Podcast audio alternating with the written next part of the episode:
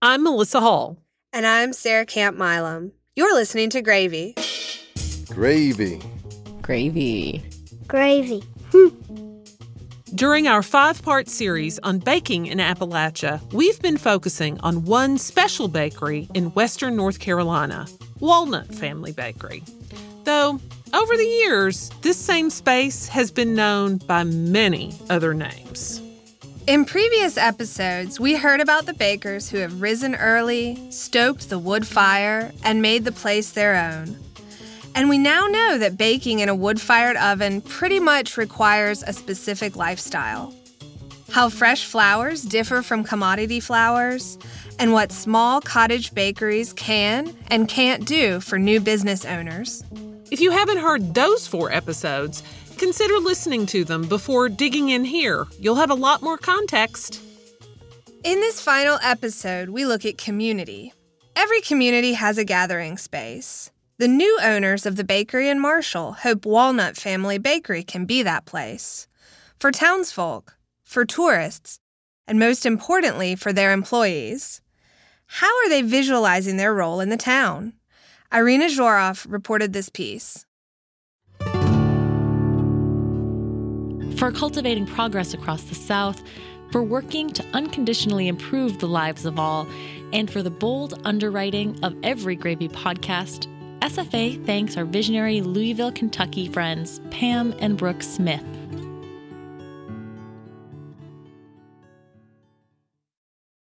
Every town's got townies. And in Marshall, North Carolina, Rob Amberg and Paul Gerwitz are two of the finest. They each moved there in the early 1970s and met at a party. Rob tells the story.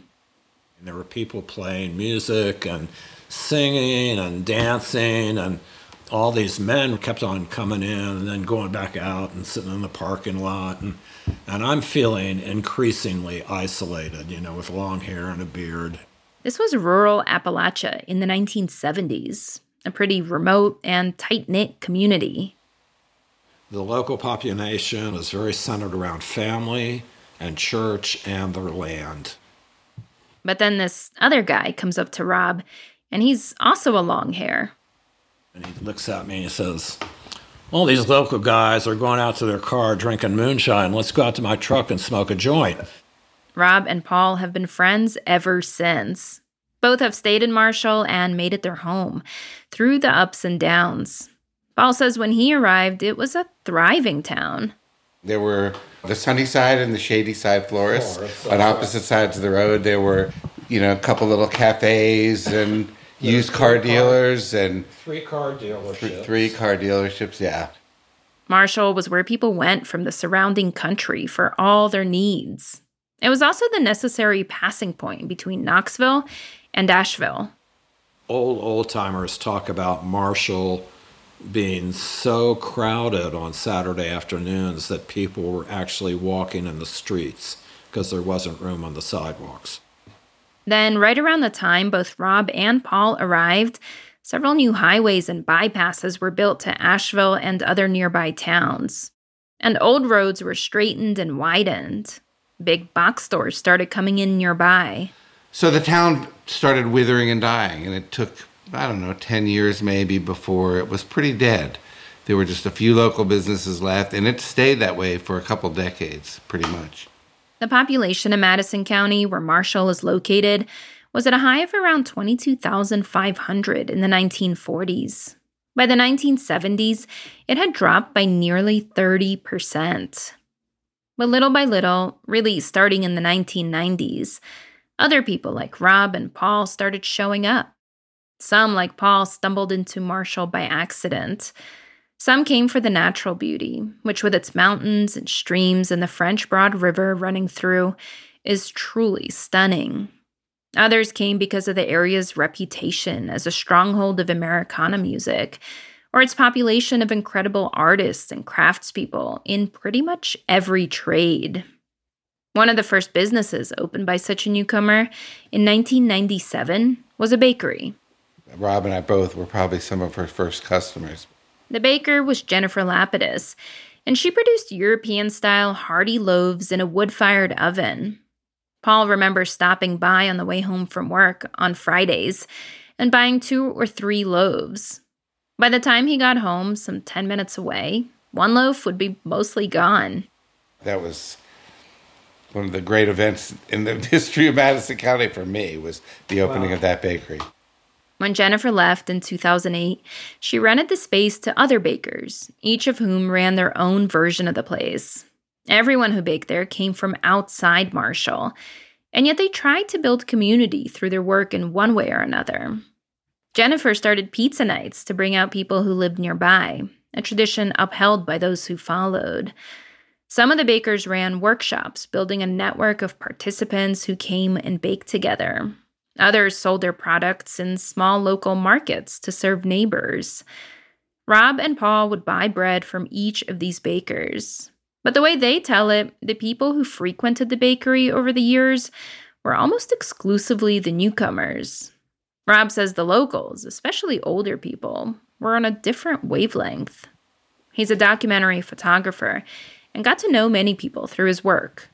When I first moved here and I would go stay with this woman, Deli Norton. And Deli's routine in the morning, it was the same every morning. She'd make a big pan of biscuits. She'd make gravy.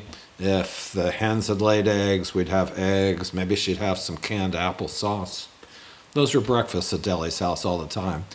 Deli loved what she would call light bread, which was just a loaf of white bread. And she loved to basically make mayonnaise sandwiches. White bread, mayonnaise, white bread. That was it.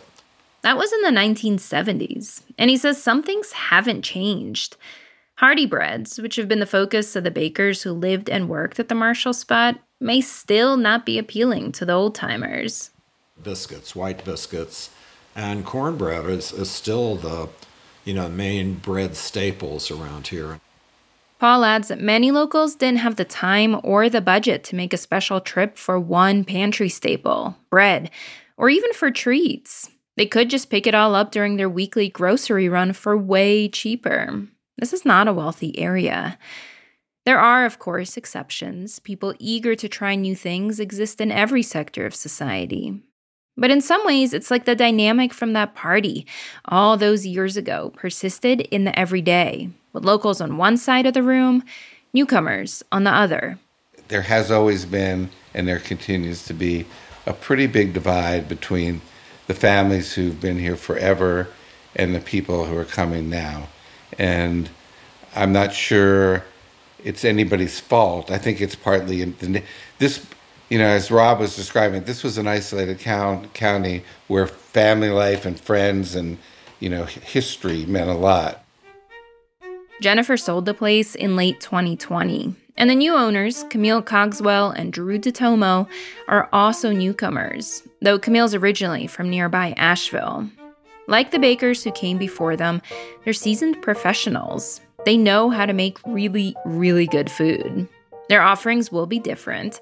They'll still make bread, but Camille in particular is a trained pastry chef, so they'll sell pastries too. But there's something else that sets them apart. Unlike the previous iterations of the bakery, where people paid to take classes or could really only socialize at the space on pizza nights, Camille and Drew plan to run a retail operation. Anyone will be able to come by on the weekends, order at a staffed counter, hang out with a coffee, and stock up on bread for the week. They want their neighbors to gather on the property. Their business model and very ethic is built around the sense of camaraderie and care. If we're providing nothing for our community, then what's the point? This is Drew. This whole series, I haven't talked to Drew because he's still living mostly in Philadelphia, where he and Camille were before they bought the place in Marshall. He's finishing up a project as a food consultant on a TV series called Servant. I caught him on a break at his new home, where he's still a bit like a fish out of water, much like townies Rob and Paul were when they arrived. I grew up in Philly and, grew up in a city atmosphere and lived in a city atmosphere my whole life. Marshall, if you haven't gathered yet, is not a city. You can't really walk anywhere populated. You're probably not going to run into anyone unless you're on the one main street in town. He and Camille have neighbors, but each house is its own little kingdom behind some trees, occupying its own hill or holler. The density and urban communality he's used to aren't present in Marshall. I love when we were in South Philly, go out and shovel. I shovel both my next door neighbors. I like that stuff because I know that little old lady next door, when she sweeps our side too a little bit more. Or if our trash knocks over, one of our neighbors is going to pick it up. I just love that so much. The absence of that is perhaps all the more reason Drew is invested in creating a space where that kind of neighborliness can thrive. We can't do this on our own. Nobody can. Life becomes, more colorful, more beautiful, the more people you have in your circle. And I think we always think about the table.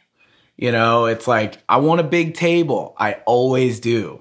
I don't want to make my table smaller. When I have dinner, I want it to be huge. So the question is, how do you make the table huge in a place with divisions? Camille says it's something they talk about constantly. And they have some ideas. For one, they want their food to be approachable. All of our breads and food are going to be simple and accessible and relatable, because that is something that both Drew and I have focused on in our personal food careers: relatability, nostalgia, familiarity. Even if it's something that people may never have eaten before, it still feels comforting and familiar in some way. She may not be from Marshall, but she is from the area and wants to include Southern staples, like pie. Generally, everyone is always excited about pie. Next, they want to make sure different kinds of people know about them. Right now, they have a presence on social media, but they're thinking about more grassroots marketing approaches too, like flyers in downtown Marshall, maybe an email list they'll maintain that might bring in more locals. Also, they want to keep prices as low as is sustainable for them, and they want to make sure their neighbors can actually buy their stuff. They need business from some of the 11 million yearly tourists from Asheville, but they don't want them snapping everything up. Some of these things, they don't know how they'll do yet. We're going to be receptive to community feedback, and we want this to be a reflection of us, and we want to be true to ourselves, but we also are going to be listening and paying attention to what this community needs from us and how we can make that happen. The bakery is still not open. Drew hasn't been there full time, and they've had to do more construction than they expected on the space.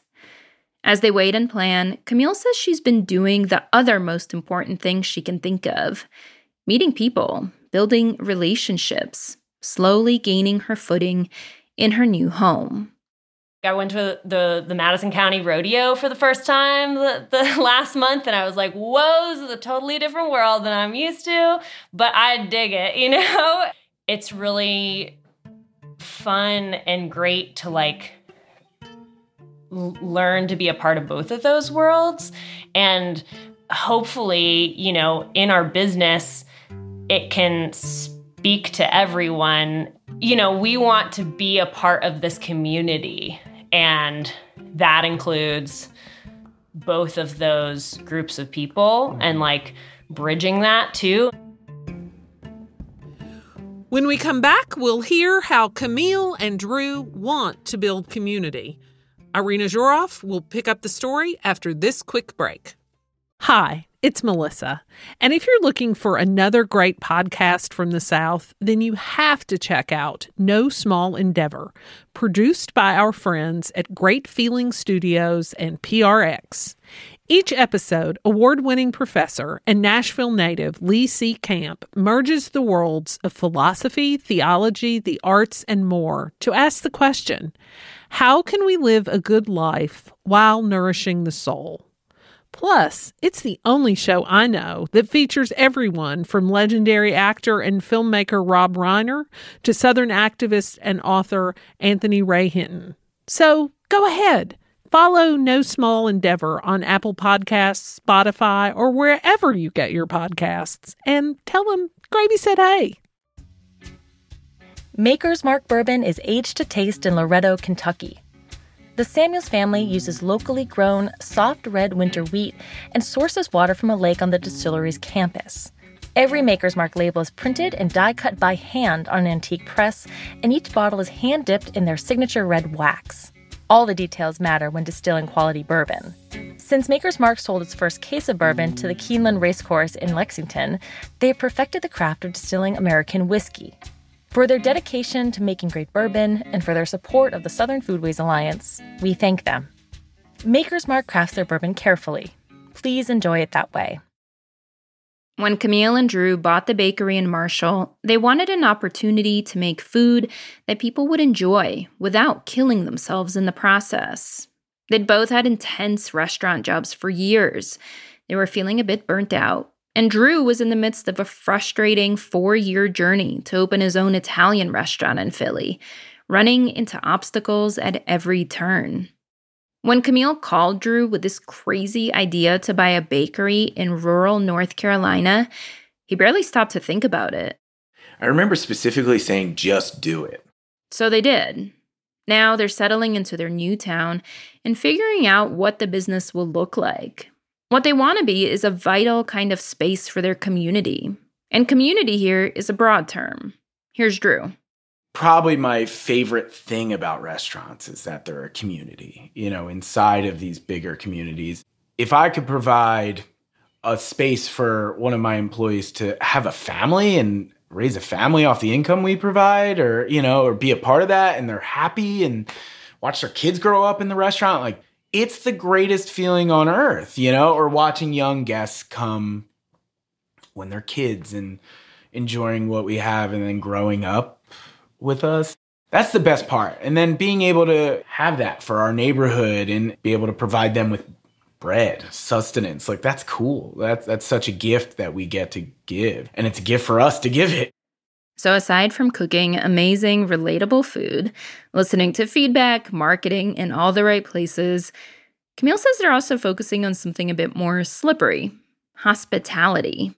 When somebody comes into the restaurant, it doesn't matter who they are, you have to show them the utmost respect and also excitement. Always give them, something to brighten their day.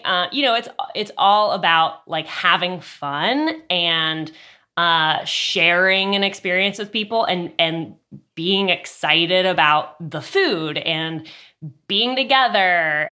Drew clarifies that hospitality doesn't just extend to the guests. We take care of ourselves first and foremost. And that doesn't mean just financially. That means just making sure we're in the right headspace to be doing what we're doing, especially because it's so intense. It's a hard job. Next come the employees when they actually hire some.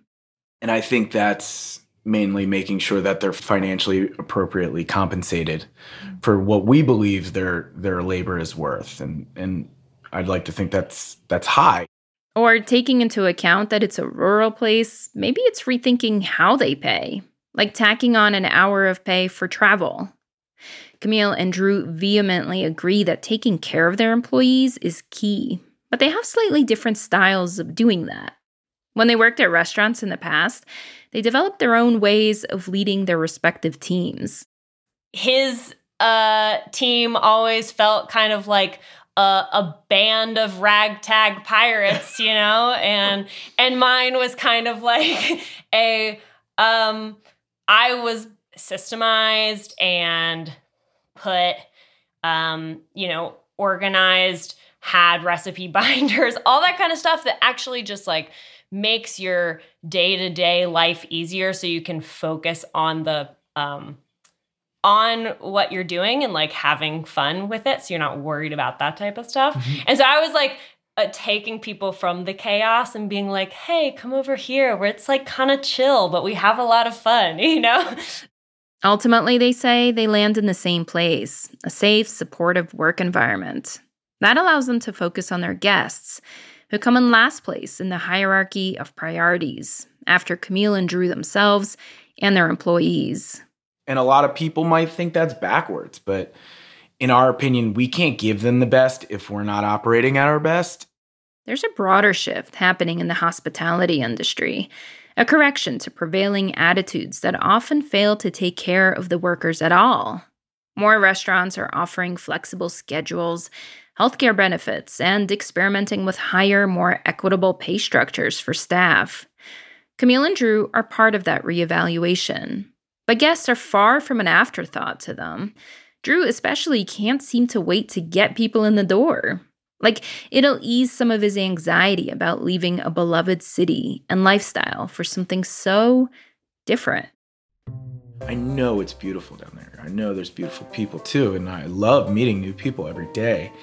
But it's just, I have to learn how to socialize in different ways. And of course, that's harder without a level of connection where I'm just this guy down here, whereas when we have the bakery up and running, it's like, I like to connect to people through what we do for a living and hospitality.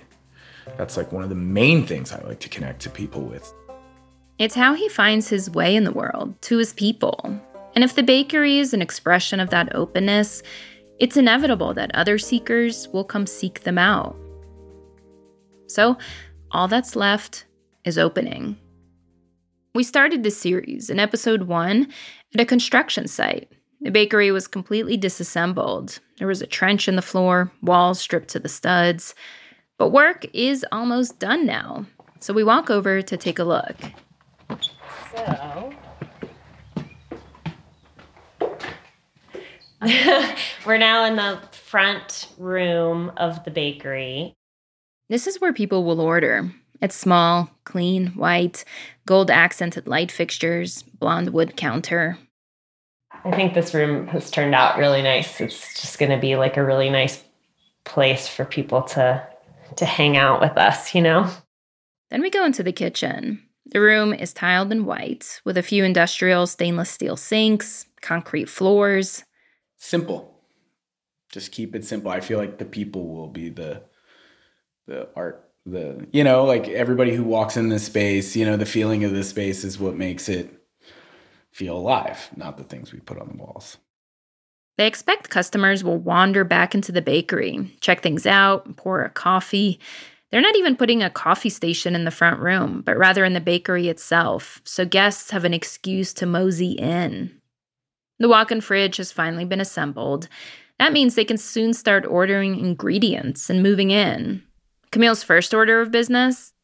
Flour, large cases of butter. Those are probably top 2 priorities. Well, how's it feel standing in this space?